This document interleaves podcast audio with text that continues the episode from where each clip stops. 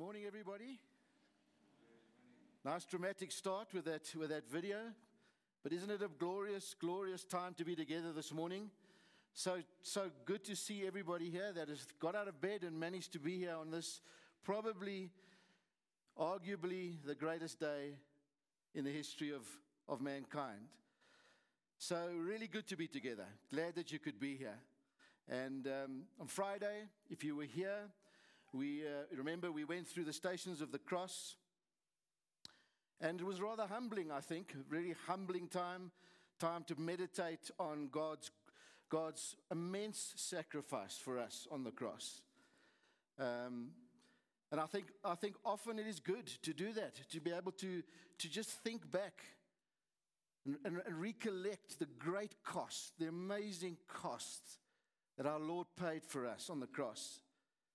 But today, my friends, as, as has come through in the worship, it is a much, much different mood as we sit here this morning. Our mood is not one of being somber um, and thinking so much about the cost, although we would never forget this. But today, as we've as we've already spoken, as as as Glendon led us in prayer, today we we we cry in our hearts that Christ is risen. He's alive. There's joy in our hearts.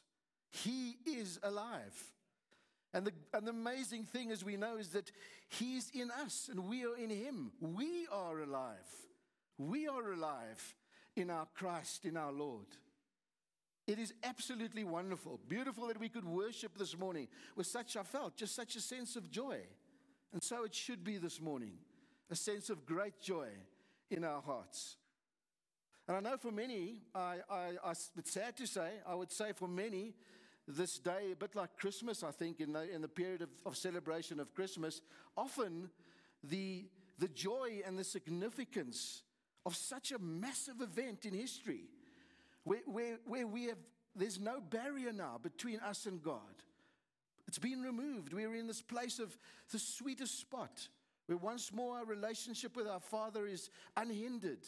It's intimate. He's with us all, every day. Every breath we take is in Him.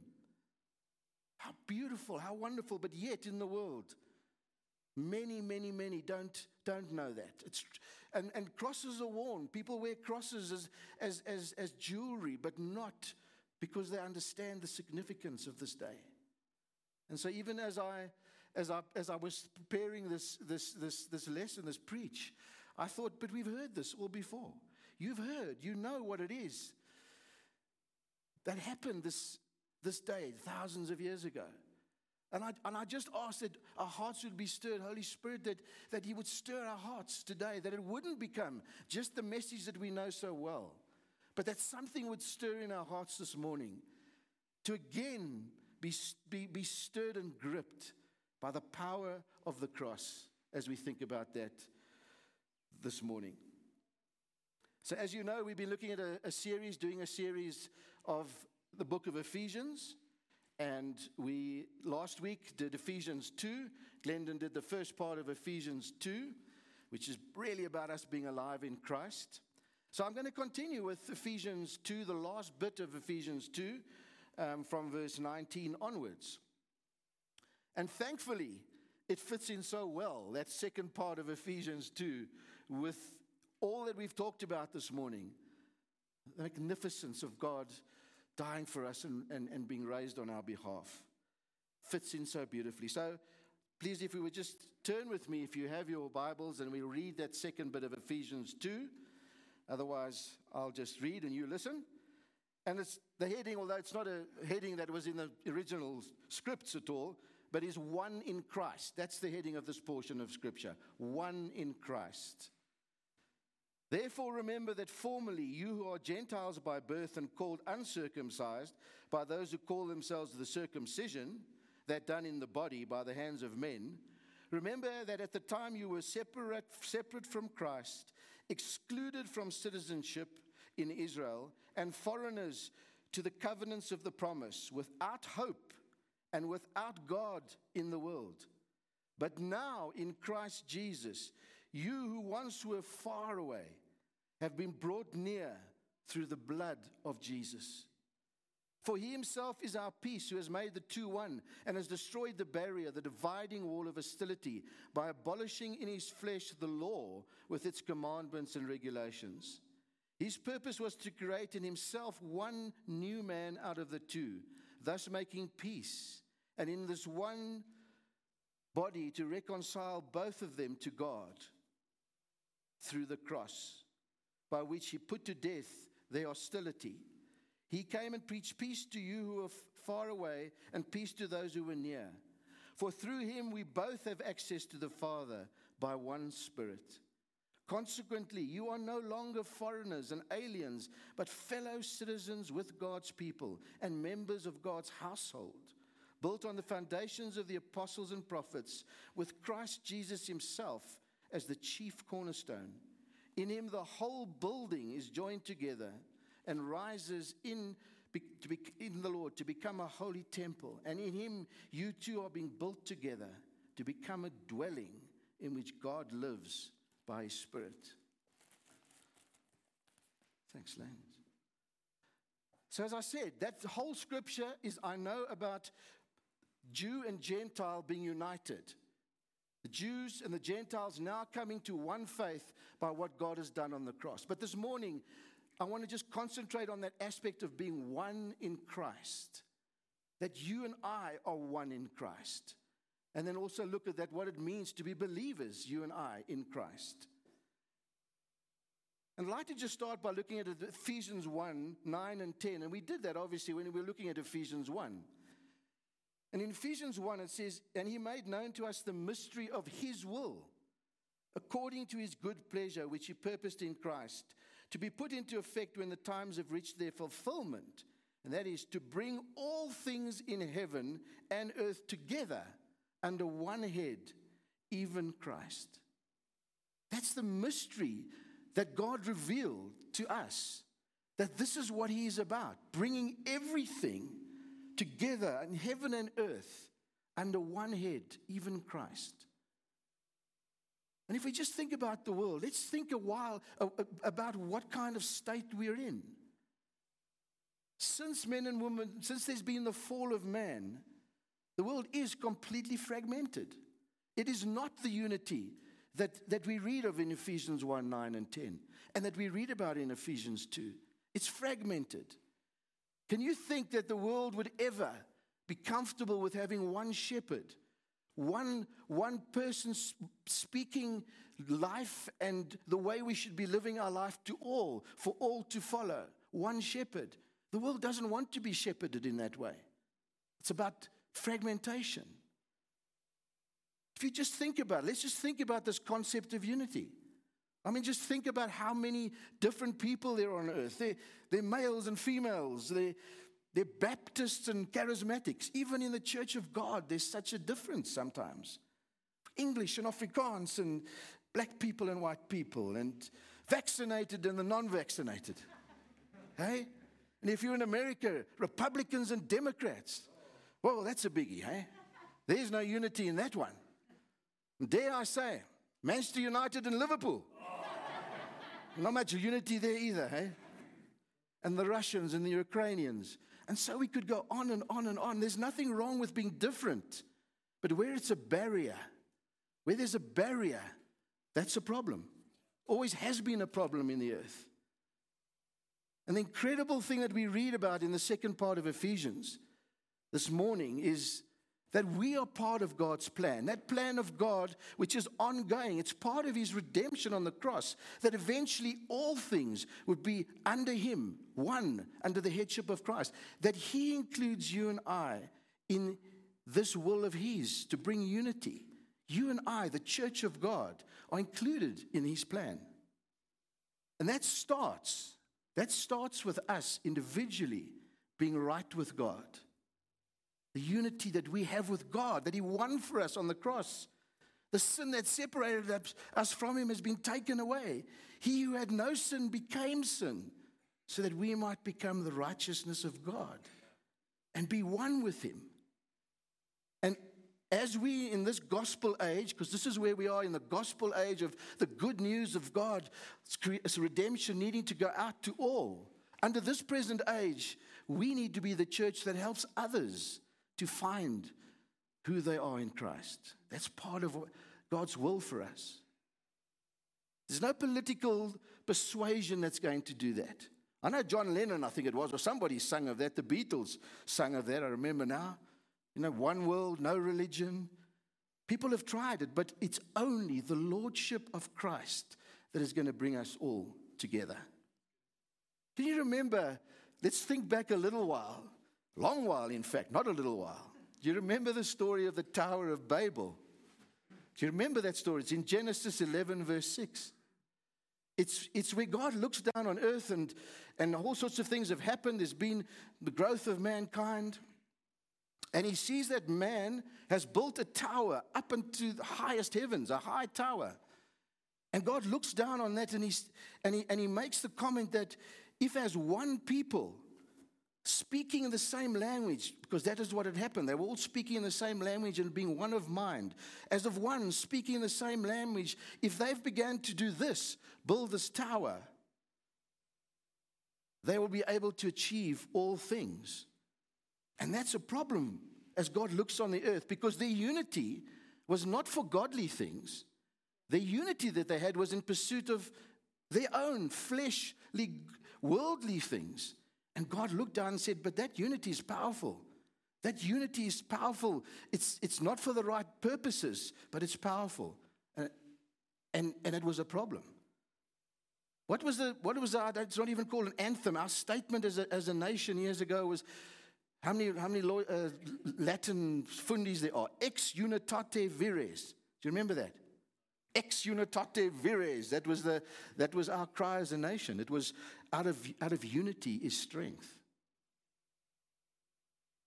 So as we go back to, to Ephesians two and verse twelve and verse thirteen, I read this. Remember that at the time you were separated from Christ, excluded from citizenship in Israel, and foreigners to the covenants of the promise, without hope and without God in the world. But now in Christ Jesus, you who were once far away because of our sin have been brought near through the blood of Christ. The veil has been torn, and we are now in the Holy of Holies with our God forever. There is unity between us and God, a magnificent, wonderful place to be in. That is step one of what God calls us to do, walk in, and what is won for us on the cross. But what about our relationship with each other and with others?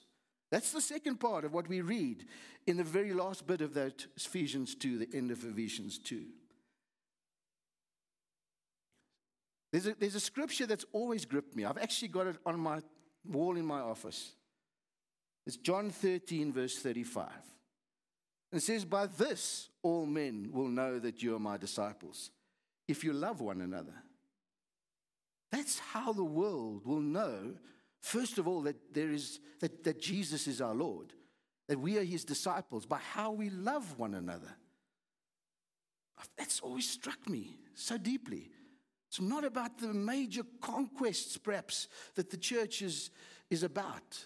It is about that, but this scripture says it's by our love for one another that they will know that we are his disciples. So let's just look at verses nineteen and onwards and how, and how that scripture describes our relationship between each other, the second part of the unity that God calls us to.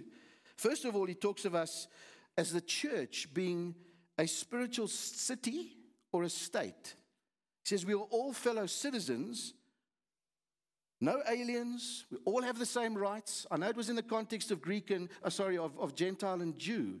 But us today, we are all fellow citizens in the spiritual city that, that Scripture speaks about. There's no second-class citizens. We're all under the governance in the city, the governance of Christ. The governance and leadership of Christ. In, the, in, in long ago, in, the, in this context of the Scripture, Israel had...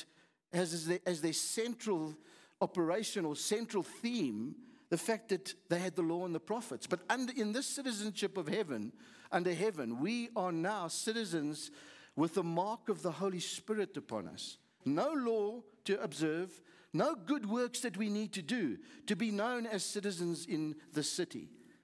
The only thing that marks us as citizens is the fact that we accept Christ's grace for us on the cross and that we're marked with a seal of the Holy Spirit. That is who we are. Then it speaks about us being family. It talks about the household of God in that scripture.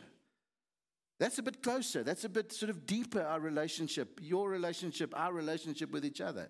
It's a deeper one. It speaks of the Father, God being our Father, our Father. That's what makes us part of this household. You know, we don't choose our, our family, do we? There's that saying that we all know well, that we choose our friends, but we don't choose our family. And I was thinking, though, about us in the church. I think about my own life. Are there times when I have actually chosen who my brother is? And because of something that's been done or some experience I've had, I, I would treat some as, as my brothers and others not quite like that. But we don't have that option. God says that he places us in a family. He is our Father, and all of us are brothers, whether we like the person next door to us or not. We don't have the right to choose. You'll be my brother today, but I don't really like you that much. I'd rather see you as my brother and sister, but not you. And I'm pointing there up in the sky. Do you know, I want to tell tell you uh, uh, something that I've, I've spoken about so much that I... I feel I shouldn't share it, but I've not shared it, I don't think, from the pulpit. On this issue of being brothers, we went to India a long, long time ago. I was telling somebody that came to visit us the other day. And the experience was, wow, it was just so incredible. So many sounds and, and noises and things to see and spiritual oppression that we felt sometimes. There was just much going on. And I came back from that trip, the first time I'd ever been to India, and And someone said, well, what was your best experience? What really hit you? And what I still say to this day, I told it the other day again, was that we walked, we were, sorry, on a journey with the guy that we visited in India. And he had, he had led someone to the Lord that lived in a remote place near the Himalayas. And he wanted, he was connecting with that person again who he'd led to the Lord. And he told him he'd be on the road and that he should meet us at a certain time. And this guy walked for a long time to get to us. He could hardly speak English. We were from South Africa. And he came and we were introduced. And I don't know what it was, my friends. Well, I do know. But immediately there was a bond between us. I, I, I neither liked him or disliked him. To this day, I hadn't time to make friends with him. But there was a bond. I knew he was my brother in Christ. I'd never seen him before. And just the interaction that we had for a short while, I don't think, I don't know how long we were there for with him, short time. It was just a bond because I knew this man walking from the outer, somewhere in the, in, the, in the remote areas was my brother in Christ. That struck me the most of anything on that entire trip in India. Thirdly, it's we described as a building, a building. And this is perhaps the deepest expression of what we should be to each other as the body of Christ. Speaks about stones, living stones. You and I are living stones that are being built into this building. We are being built, by the way, but we, we're living stones that fit into each other. We don't clash with each other.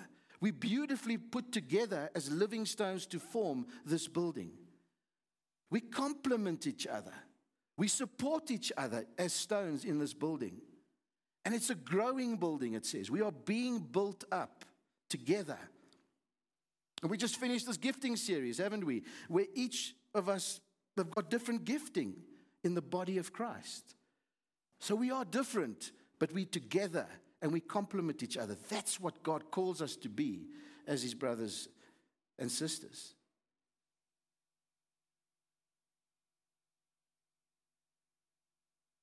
I know that on the cross, you'll know that, you remember that Jesus cried out when he gave up his spirit, it is finished. But he didn't say, I am finished. He didn't say, I, Jesus, am finished. He said, it is finished. My work on the cross is finished, but he's not finished. Jesus is not finished. He's still working with you and I. The stones, living stones that we are, are being changed day by day if we yield to what God is doing. Part of this, to me, speaks of, of, of, of the wonder of God not leaving what he's done on the cross and leaving us to ourselves, but he's building us, he's, he's fashioning us, he's sanctifying us, changing us day by day. Isn't that the most beautiful and glorious place to be right now, under the workmanship of Jesus? Do you know, am I aware, are you aware, are, are, are we excited about the fact that God, who is alive, is still working in us, building us together? And I do think it's important, this thing of unity. I really believe that we've got to lay hold of that, our oneness in Christ, but our unity with each other. And Ephesians four one To, to six, again, we've, we've, we've, we've studied that earlier on in our study of Ephesians. It says, make every effort to keep the unity of the Spirit through the bond of peace. We have to keep it. We have to guard it. We have to protect it. I know myself, I've got to, I've, I've, I need to, I need to allow that to sink in, because that's what God is doing, bringing all things under his headship. And it starts with us in the body of Christ. So, friends, I would dare to say that if there's anybody that you know that you that you're not in right relationship in the body of Christ, I would say God is God is won for us the, the intimacy with him, and he calls for us to live in that same sort of oneness with our brothers and sisters. And I know that as I read, studied, and prepared this, I was reminded of that strongly, that I need to make peace, be at peace with my brothers and sisters in Christ. It's important. There's too much division in the church of God.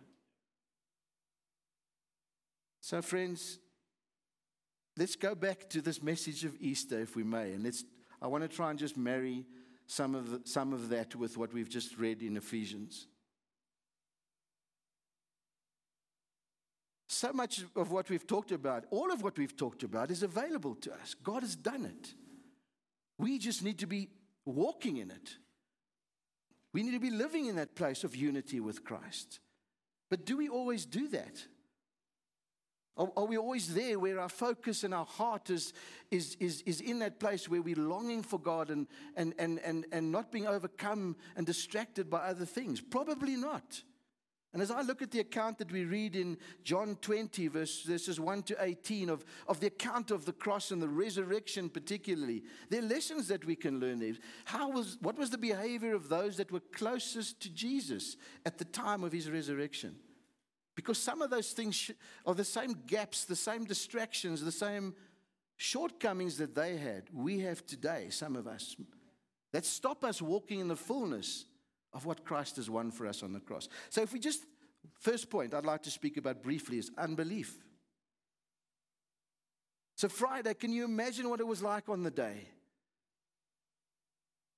When Jesus was crucified, buried, it must have been a time of incredible bewilder, bewilderment and, and lack of, of hope in people.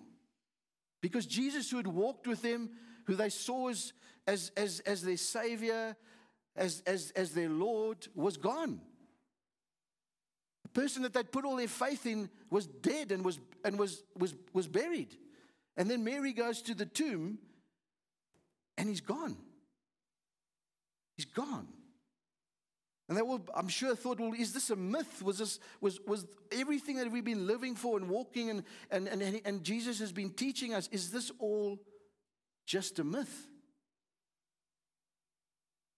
He, she runs and tells Peter and, and, and John, the closest disciples to Jesus, of this, and all the other disciples, and, and, and they're bewildered too. They're fearful. They had no belief in the fact that Jesus said, I will rise. I will rise. He, in, in Luke twenty-four, the angel reminded Mary that he had told her that he would rise from the dead. But at that moment, when they went to the tomb, there was no belief. They'd lost their belief in what God had told them he was going to do. They said it when it, the scripture says when Mary ran back to tell him that, actually, no, hang on, I've, I, I, he, he, he's gone, but, but I spoke to him, he, he spoke to me at the tomb. It says they, they, they thought what she said was nonsense. They were shattered.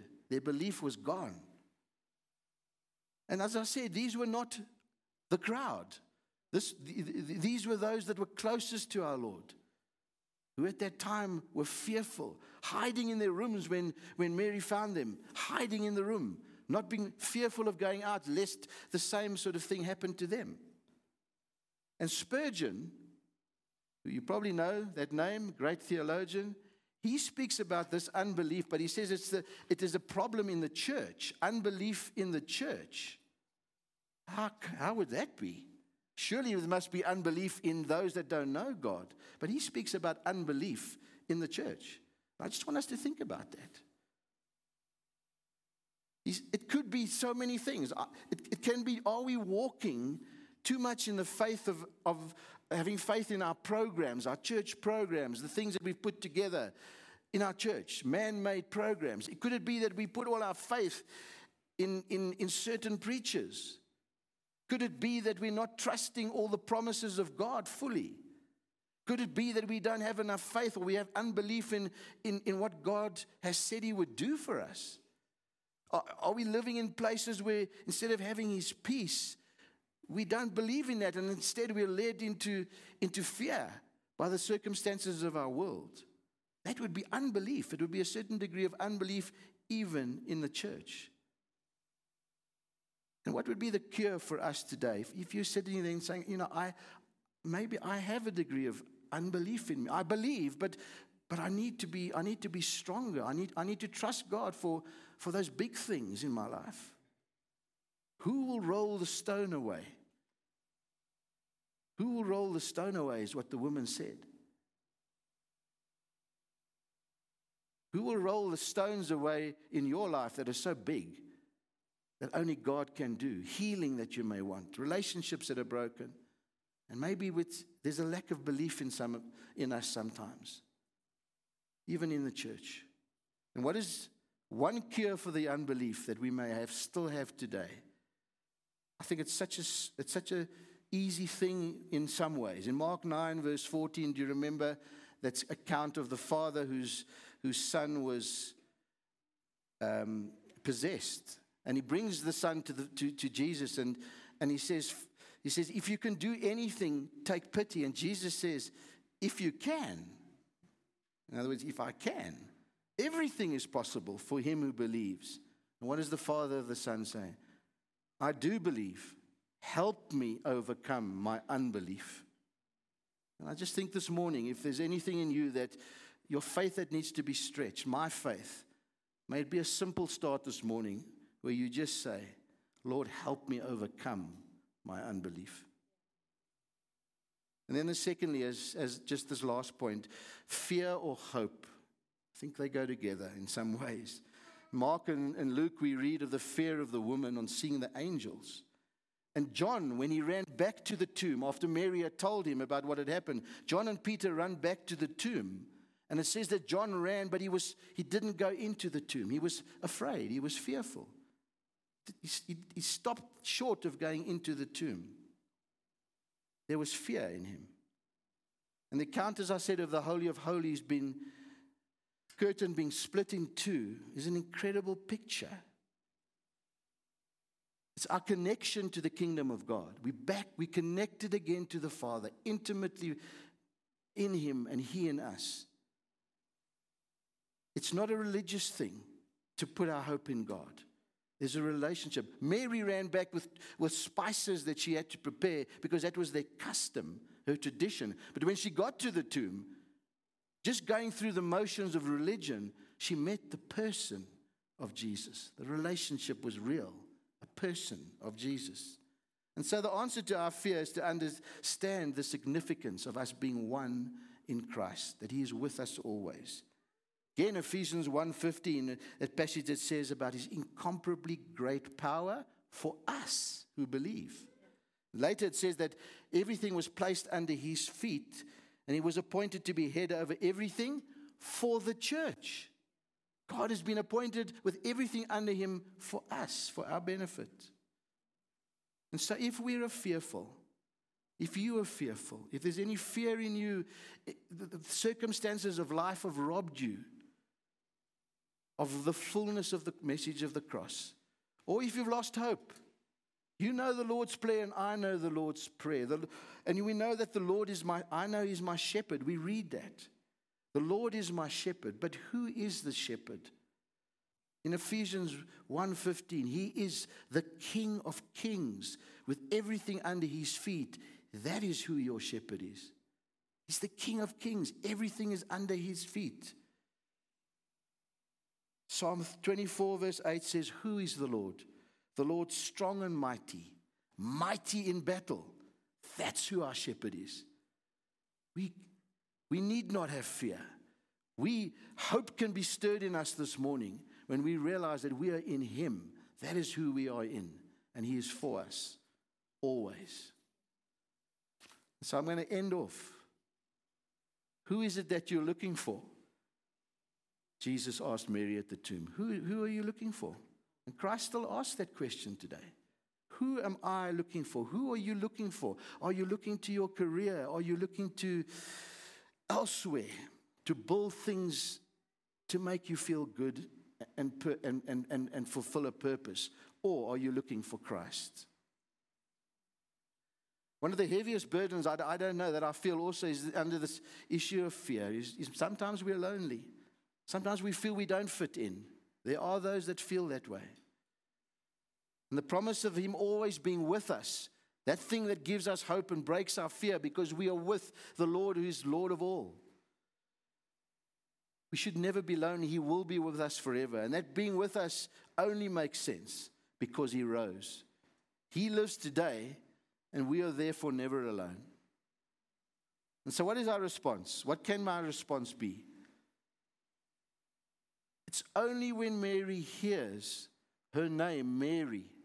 Jesus says to her, Mary, what is it that you're looking for? And when she hears her name, Mary, she recognizes that it is Jesus speaking to her. So for some this morning, I would trust and ask right now that you hear his voice speaking to you personally by name, as he did to Mary. I believe he still calls us personally by name. And whether it is this morning that you need to maybe respond for the first time to God calling you, or that he's telling us and speaking to us, he said something to us in the service, during the worship, whenever it might be.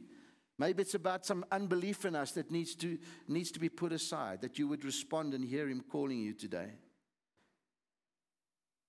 Trust God to roll away those stones in our lives. I pray that we would refuse to live in fear, because there's the triumphant God who is our shepherd. And may you appreciate, I, I pray that I would appreciate, and you would appreciate as we leave this morning, how much God loves us. He asked Mary, why are you crying? Why are you crying? Because he loved her. He saw her pain. And I know God's still the same to, for us today. He knows the pain that you and I go through sometimes.